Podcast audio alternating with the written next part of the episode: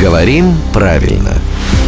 Здравствуйте, Володя. Доброе утро. Вот есть одно слово, о которое спотыкаются очень многие. Надо говорить скучный, но часто слышим скучный. А, ну, надо-то скучный. Надо Тогда А, скучный, да. По аналогии, да, вот есть э, шапочное знакомство или шапочные знакомые. То есть ты имеешь в виду, можно ли сказать шапочное? Ну, как правильно, да. Шапочный или шапошный? Но аналогия со словом «скучный», наверное, не стоит проводить, потому что это скорее исключение.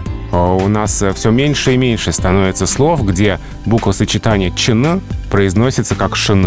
Когда-то их было больше, когда-то говорили «булочная», «молочный», Ну, это так «коричневый». да. мягко, так мило. Да, с тех пор прошло много времени, говорят булочная, молочный, коричневый. То есть число этих слов уменьшается. Вот слова скучный и, конечно, они все-таки вот пока остаются. Держатся. Но это вот скорее исключение.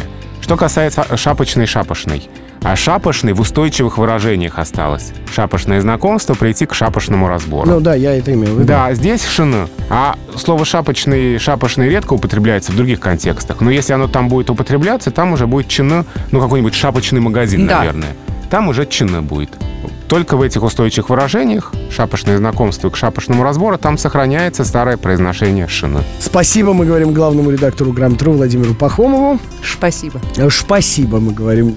Хорошо. Ева настаивает, значит, будет, как она просит. Рубрику «Говорим правильно» слушайте каждое буднее утро в 7.50, 8.50 и в 9.50.